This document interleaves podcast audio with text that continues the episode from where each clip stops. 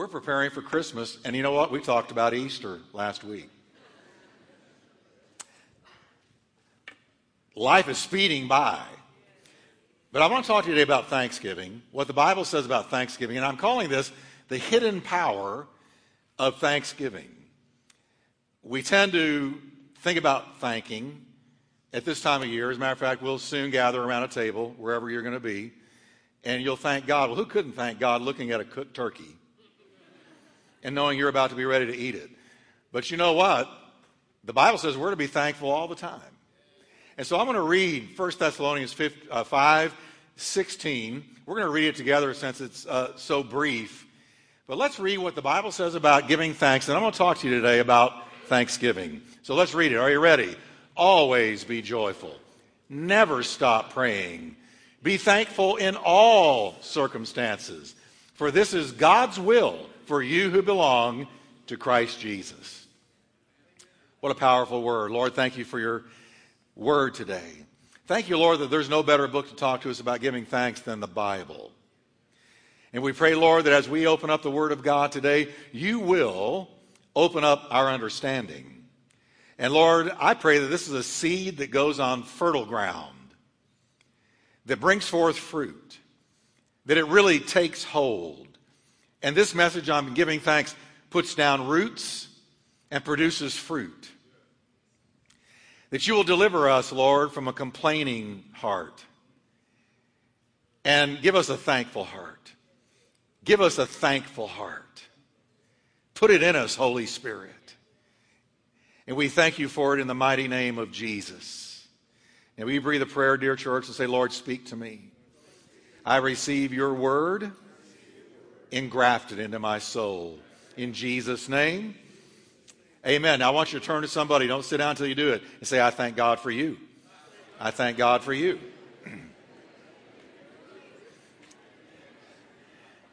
amen.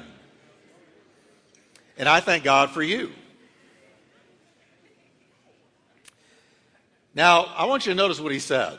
This is, this is a tall order. Christians are encouraged to all, always joyful, be always joyful, always prayerful, and always thankful. Now, that may sound neat and spiritual, but try it sometime. Try to be always joyful, always prayerful, and always thankful. It's not easy. Uh, as a matter of fact, you can't do this apart from the Holy Spirit and the instruction of the Word of God. Being always joyful, always prayerful, and always thankful is not something we would ever arrive at naturally. Because by nature, our fallen natures want to grumble and complain. Now, we're going to see today that living a life of consistent thanksgiving and prayer brings a great blessing. It's not just something that, you know, we need to do, ought to do, but it brings a blessing. It brings a blessing to you and to me to be thankful. We are to be thankful people. Somebody said prayer and thanksgiving are the two wings of the soul by which it rises toward God. So if you want to rise into the presence of God, okay, prayerful, always prayerful, there's one wing, and always thankful, there's the other wing. And when you've got those two wings, you can fly into the presence of God because ever prayerful and ever thankful will carry you into his presence because he inhabits the praise and thanks of his people. I've noticed in my own life and in the lives of others, I've pastored 34 years now, and uh, I've noticed this that whether you're thankful or not is often the thermometer that reveals the temperature of your walk with God. A thankful heart is God's will. We are to be, as Christians, a grateful people.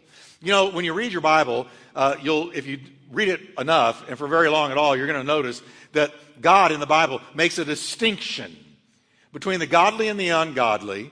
The ungodly, who are never thankful to their Maker for anything, says he makes his sun to rise on the evil and on the good. And he sends rain on the just and the unjust. And we find the just thanking God for the rain and the sunshine, but the unjust never thank God for his blessings. They never think to thank. They never stop and say, you know what? Look at, look at the blessings that God is giving me, even though I'm not living for Him at all. God is that good. In Romans 1, the ungodly are reproved for not being thankful. As a matter of fact, it says, neither were they thankful. And when Paul writes that down in Romans 1, he is beginning, he is, he is putting down a marker for their decline and drift away from God. When it says they were no longer thankful, it was, it was the early sign of their deadly drift away from God when they were not thankful, when they weren't thinking to thank, when they didn't thank God for anything. That, that first sign signified the drift. And we sure see that in America today, do we not? I wish I could say we're a thankful nation, but no, we, we have become a nation. I, I'm going to step out here and say a nation of unthankful, spoiled brats. We think that we're entitled to this, that, and the other, everything free because we're so wonderful.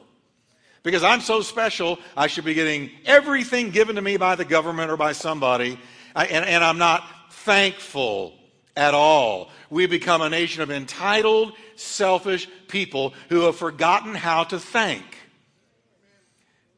Instead, they live with ungrateful entitlement attitudes that are anything but thankful. Just tune into any college campus you should pay for my education. You should pay for my health care. You should pay for everything, and I shouldn't have to do anything. They're, they're going to be really shocked when they get out in the workforce. So it's sad that our nation has drifted away from thinking to thank God, from not thanking God, not being thankful to God. History shows that the further a nation drifts away from God, the less they are thankful and the more they complain. For instance, the Bible records 14 times where Israel complained rather than being thankful and provoked God's displeasure in the wilderness rather than thanking God for, for how he was carrying them through the wilderness. I mean, they had the cloud by day, the fire by night.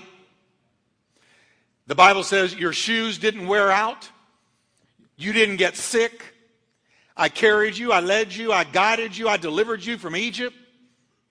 I snapped the chains of Pharaoh. I heard your prayer and sent a deliverer in the presence in the person of Moses. I carried you across the Red Sea miraculously dividing the waters. And yet, you can't thank me in the wilderness. They forgot to thank God. Instead, 14 major times they complained and they provoked God's displeasure in the wilderness. The psalmist talks about it, he records, but they complained in their tents. When they got home and they shut the flap, which was the door. When they got home and they went into their tent and they got alone, they didn't think anybody was listening. They had a complaint fest and they would complain. He, God's not this. God's not that. He's not doing this. He's not doing that he's not answering this. We miss Egypt. We wish we go back, could go back to Egypt. Uh, we don't like this wilderness. We hate this manna. We, we are so sick of this journey. And they complain. And they didn't think anybody was going to hear them because they were in their tents. But God hears what you say in your house. And what they were saying in their tents was recorded in the eternal Word of God. And the Bible says, and the psalmist records, that once they forgot to thank, that they began a downward spiral because of their ungrateful attitude. And he, and he tracks it for us. It says next, once they decided not to thank God, it says that they, they did not listen to the voice of the Lord. They did not listen to the voice of the Lord. Ungrateful Israel soon grew to reject the counsel of God. Not thanking God, they chose to no longer listen to God. They didn't listen to his counsel. They didn't listen to his instruction. I want you all to know I, I, need the counsel of God every single day. I am always wanting the counsel of God. When I open the Bible in the morning, I want the counsel of God. I listen to the Holy Spirit in my heart all day long because big decisions, little decisions, I want the counsel of God. I don't want to be presumptuous and step into a direction apart from his counsel. But I want him to say to me, This is the way, Jeff. Walk ye in this. I want God's counsel. I want him speaking to me. The Bible says, You will call his name wonderful counselor, mighty God, everlasting Father, and Prince of Peace. God wants to be our counselor. And can I tell you, his counsel is free. He will not charge you $200 for an hour of counsel because Jesus already paid it all, and all to him I owe. And if we will seek the counsel of God, he will speak to us I want his counsel in small decisions. I want his counsel in big decisions. I want his counsel in in between decisions. I want God to order my steps and direct my way and show me which way to go and say, turn here, don't turn there, go here, don't go there hook up with this person. Don't hook up with that person. I, I want him talking to me about relationships. I want him talking to me about what I do with my life. I want my life led by the counsel of God. And the thing is, if you're listening, he's counseling. But Israel said, you know what? We're no longer going to thank the living God, and now we'll just turn away from the counsel of God. But it didn't stop there. It says next they joined themselves to Baal of Peor. Now, Baal was the curse and the scourge of Israel. It was because of Baalism that Israel, and we can't even comprehend this, but they would offer their firstborn children in fire burned alive to the god of Baal to appease Baal. And that idolatry carried them into the depths of depravity. And it says, when Israel forgot to thank God, they quit listening to the counsel of God, and then they turned to worship something that was no God. They turned completely away from the true God and began worshiping false gods. And that is exactly what has happened to America, who we just sung about. Because you see, America used to have the Judeo Christian ethic. We used to allow the Bible and the principles found in the Bible to guide us and counsel us and instruct us. But now, as a nation, we have rejected the Word of God, rejected the counsel of God, quit listening to God. And you know what? Nature, the Bible says, nature abhors a vacuum. That means when you kick something major out of your life, something else is going to swoop in and fill the vacuum. And now we have kicked God out of the life of America. And something else has swooped in the idiocy and the foolishness of political correctness. And political correctness has turned us into a nation of fools. The Bible says, professing themselves to be wise, they became fools. That's from the Greek word idiotes. I don't need to tell you what English word we get from that, but I'll go ahead and say it anyway. Idiots. Professing themselves to be wise, they have become idiots. Come on, everybody. And that's what happened to America. We have rejected the counsel of God. We've kicked God out of the schools, taken the Bible out of the schools, taken God out of the marketplace, taken God out of the workplace, taken God out of the government, taken the Bible and God. You can't talk about Jesus in many public places. And professing ourselves to be wise in turning away from Him, we have become a nation of idiotes. Enslaved to political correctness or we don't know if you're a boy or a girl. We don't know if something is right or wrong. There is such confusion and such slavery and such perplexity on our nation now because we have forsaken God.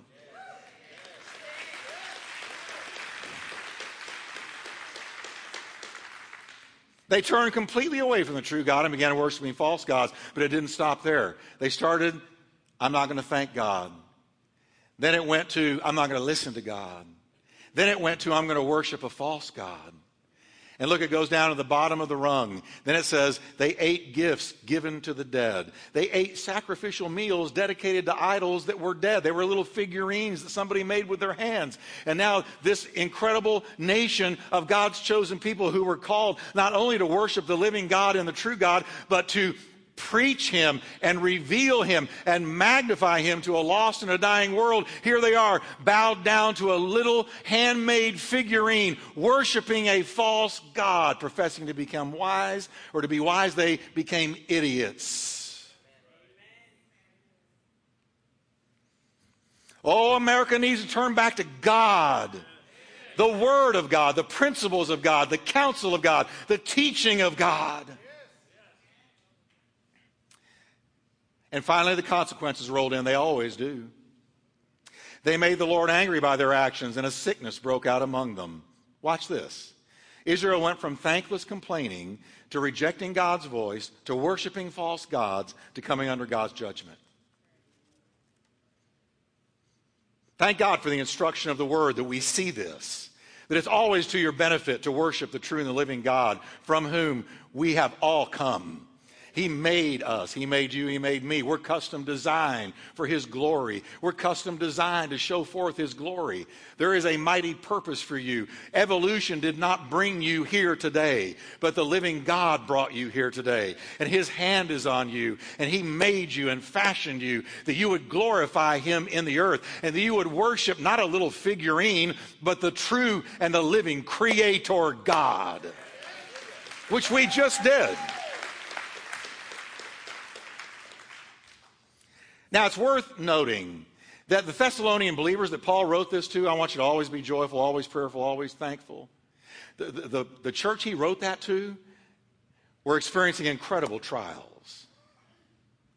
From the very beginning of their salvation, Paul lets us know in verse 6 of chapter 1, he tells us that from the very beginning they got saved, they experienced hardship and adversity and trouble. He says, You became followers of us and of the Lord, having received the word, look at this, in much affliction, with joy of the Holy Ghost. When they got saved, they immediately began to be persecuted. They immediately began to experience trouble. They had all kinds of adversity going on in their life. It's to them Paul is writing and saying, Be ever joyful, be ever thankful, ever prayerful. Here's some of the reasons why they were in so much pain and suffering. Under the Romans, many Christians in the town of Thessalonica lived as slaves. And they were persecuted by their owners for their new faith. As soon as they got saved, their owners began to make them pay a price for confessing Christ. And many of those who were free from slavery were still poor, illiterate, and unable to obtain what we would consider the basic necessities of life. And scripture reveals that many of the Thessalonian believers experienced serious and untreatable illnesses resulting in early death, which is why Paul explains to them the rapture, because so many of them were dying. They want to know what, what's going to happen to our dead loved ones. And that's why Paul told them, Behold, we shall not all sleep. But we shall be changed in the moment, in the twinkling of an eye, at the sound of the last trump. The dead in Christ that you're so worried about are going to rise first.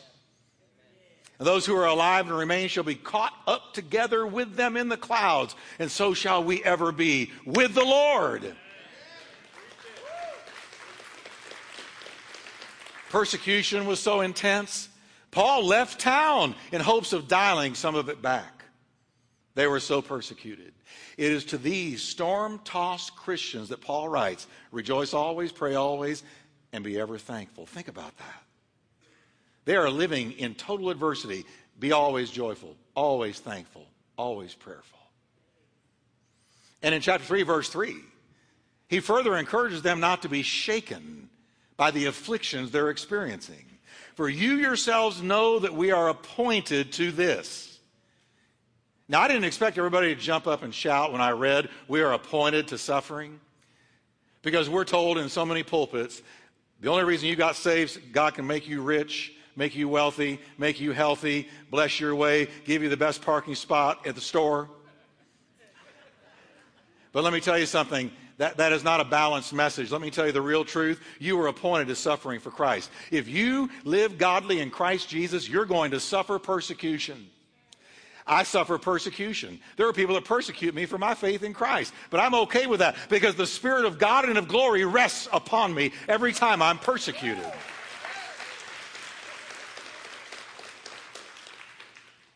He says, You were appointed to this. He says, So don't be shaken by the trouble that you're going through. The word shaken is from a Greek word meaning to wag, to move to and fro, like a dog wags its tail. And just imagine if you were tied to the tail of a dog and you had to sit there while he did this. That's the idea of being shaken.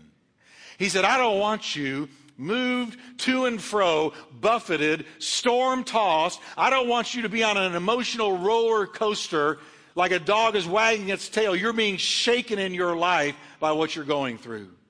I don't want it to do that to you. I want you to understand that you're called to suffering, and I want you to be like a rock and praise God in the midst of it. And don't forget to thank God in the midst of it, because faithful is he who has called you, who also will do it. Amen? He reminds them, for in fact, we told you before when we were with you that we would suffer tribulation. So again, it's to these storm tossed believers that Paul says, rejoice always, pray always, and always be thankful. Now, the natural, we think, how could they or how can I always rejoice and always be prayerful, and especially how can I be thankful with all the trouble I'm experiencing in my life? Say, Jeff, I'm lonely. I don't make enough money. I don't have a car that runs. People have betrayed me. How can we be thankful in the midst of trouble, trials, setbacks, and hardships when you've got more questions than answers? When your best laid plans have fallen apart? When your world has come crashing in around you, or it looks like evil is winning the day, how can you be thankful then? The key and the answer is found in one word in Romans 5, verse 3. And let's read it. He says, And not only this, but we also glory. Glory means you hold your head high.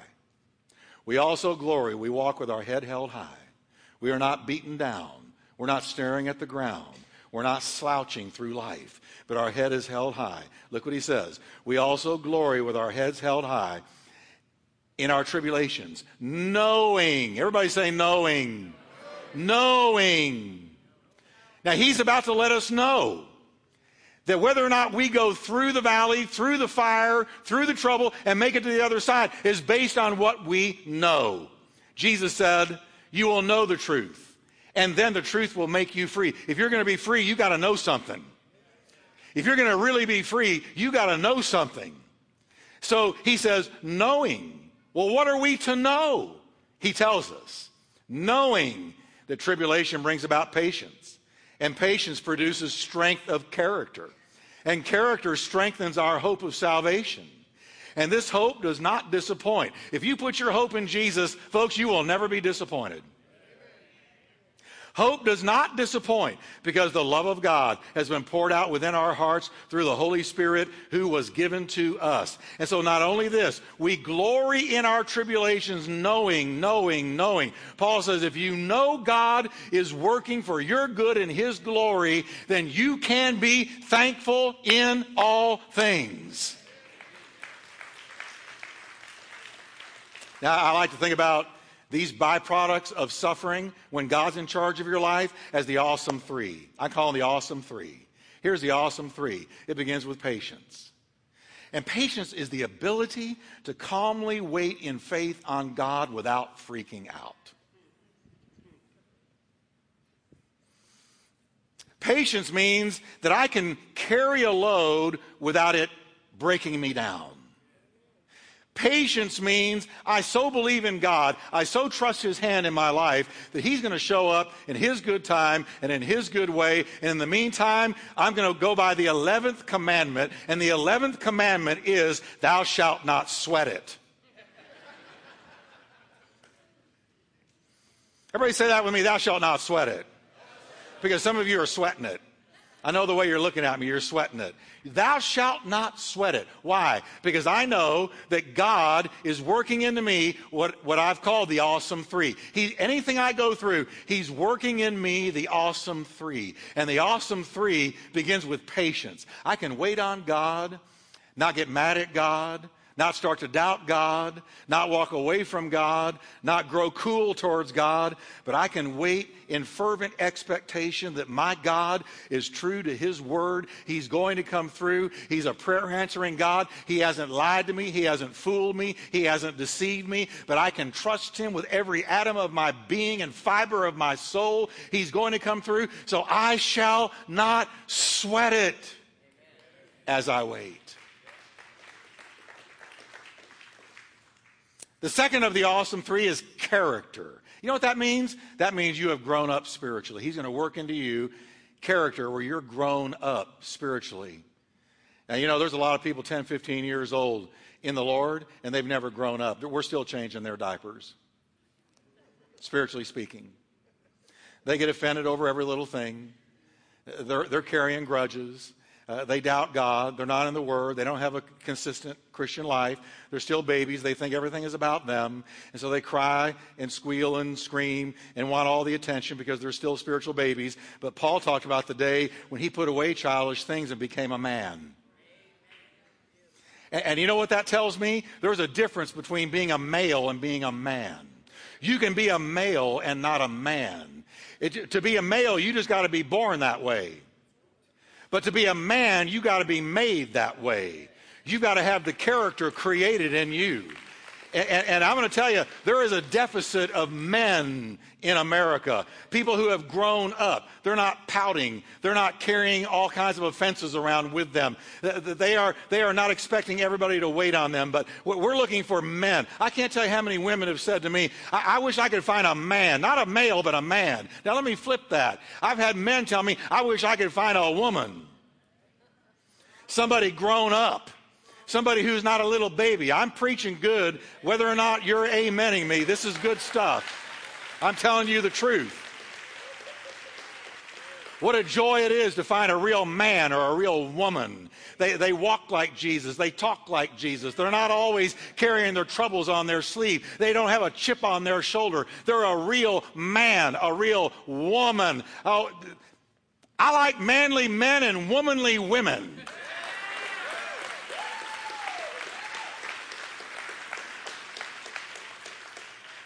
But because we left the Judeo Christian ethic in our country and we've turned to political correctness, we have created a generation of snowflakes. They can't take anything, they can't go through anything, they can't handle the slightest adversity. It's sad, it's tragic. We need to teach Christians hey, you may not get everything you want, life may not always go your way. But even when it doesn't, He's still with you and He's still working into you the awesome three. He's going to make you patient and He's going to give you character that stands the test of time, spiritual maturity, and then hope. Hope is the confident expectation when you wake up in the morning that something good is coming your way. Some of you wake up and say, Oh, me, instead of Amen the alarm clock goes off and you say, Oh me, it's another day. And, and, and you expect bad to come your way. You may lose, I may lose my job. I may lose this. I may lose that. There, there is a worry and a fear that walks with so many people when they wake up in the morning. But when you have increased hope, and that's the third of the awesome three, when, when God gives you patience and the patience produces character, and the character, the character, he says, will increase your hope level so that when you wake up, you say, Something good is coming my way because I know who is in charge of my future. And he said, I know the thoughts that I think towards you, says the Lord, thoughts of good and not of evil, to give you a future, to give you a future, to give you a future, you a future, you a future, and a hope.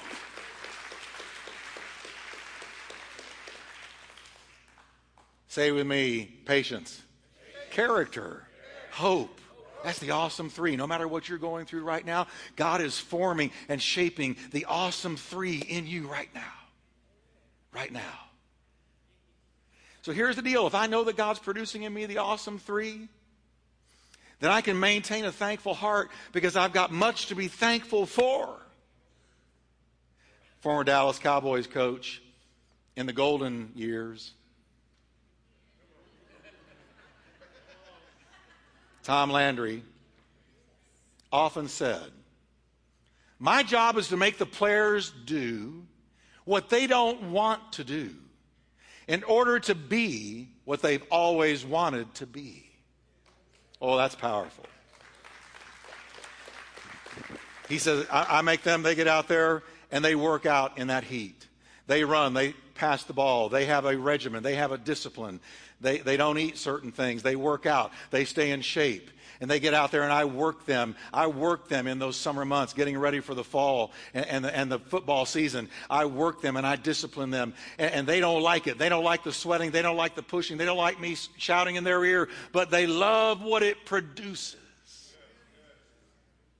because it makes them what they've always wanted to be. So I could take that saying and I could, let's just take Landry out and imagine that God is talking to Christians. And here's what God says My purpose is to make my children do what they don't always want to do so that they can be what they've always wanted to be.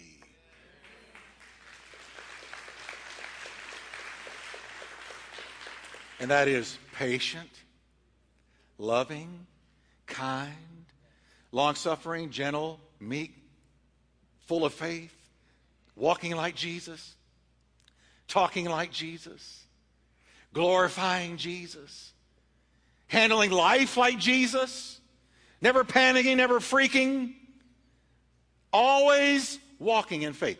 That's what I've always wanted to be.